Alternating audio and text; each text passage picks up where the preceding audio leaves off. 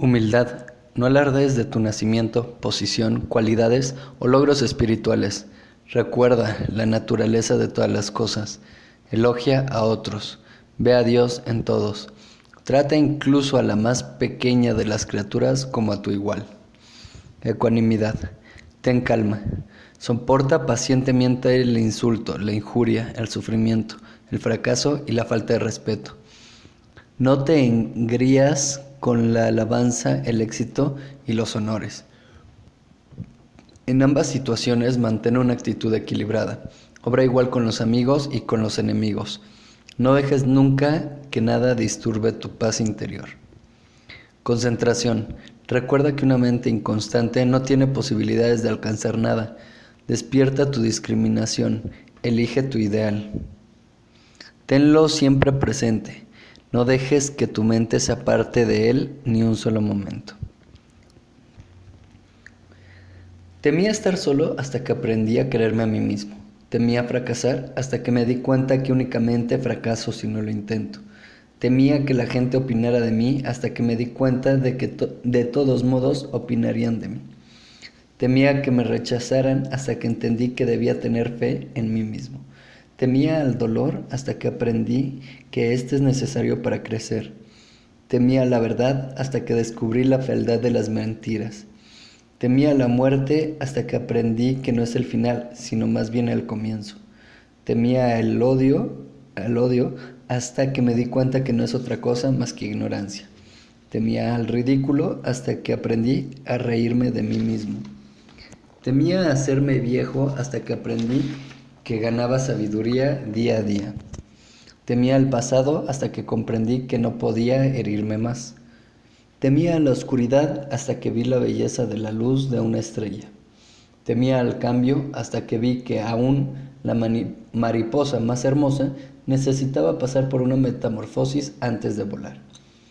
Hagamos que nuestras vidas cada día tengan más vida y si nos sentimos desfallecer, no olvidemos que al final siempre hay algo más. El amor, ahuyenta el miedo y recíprocamente el miedo ahuyenta el amor. Y no solo el amor y el miedo expulsa, también a la inteligencia, la bondad, todo pensamiento de belleza y verdad, y solo queda la desesperación muda, y al final el miedo llega a expulsar al hombre de la humanidad misma.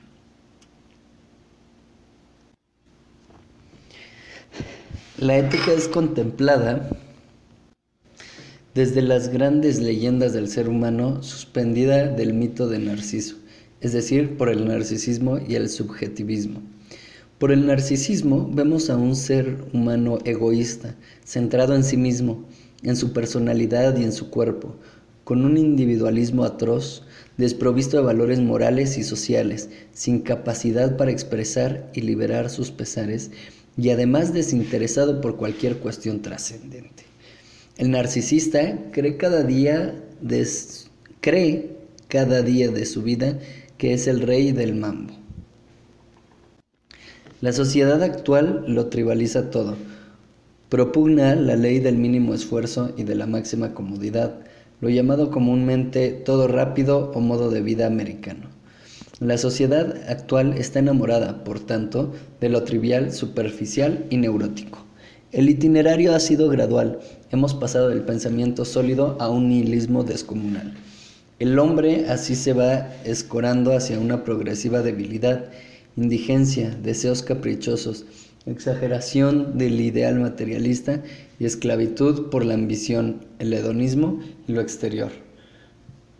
Estamos ante una sociedad que tiende a la masificación en cualquiera de sus ámbitos. Acumulación de individuos donde solo los singulares son capaces de ser personas. Despersonalización alienante.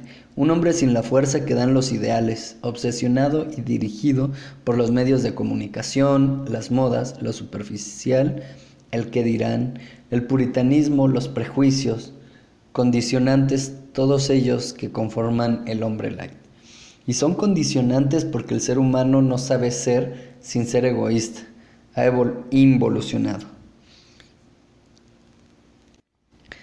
El ser humano narcisista es un virus que se reproduce sin medida, arrasando y destruyendo los recursos naturales del planeta, ensuciando y quemando bosques, contaminando la atmósfera, las aguas y la comida, destruyendo, matando, robando y manipulando a sus semejantes.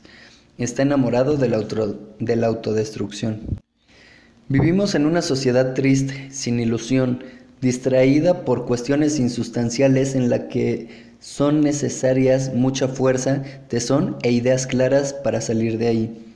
Pero no es fácil, la cotidianeidad invita a seguir en ese carrusel. Se puede decir, llegados a este punto de nuestro recorrido, que el hombre light es sumamente vulnerable. Al principio tiene un cierto atractivo, es chispeante y divertido, pero después ofrece su auténtica imagen, es decir, un ser vacío, hedonista, materialista, sin ideales, evasivo y contradictorio.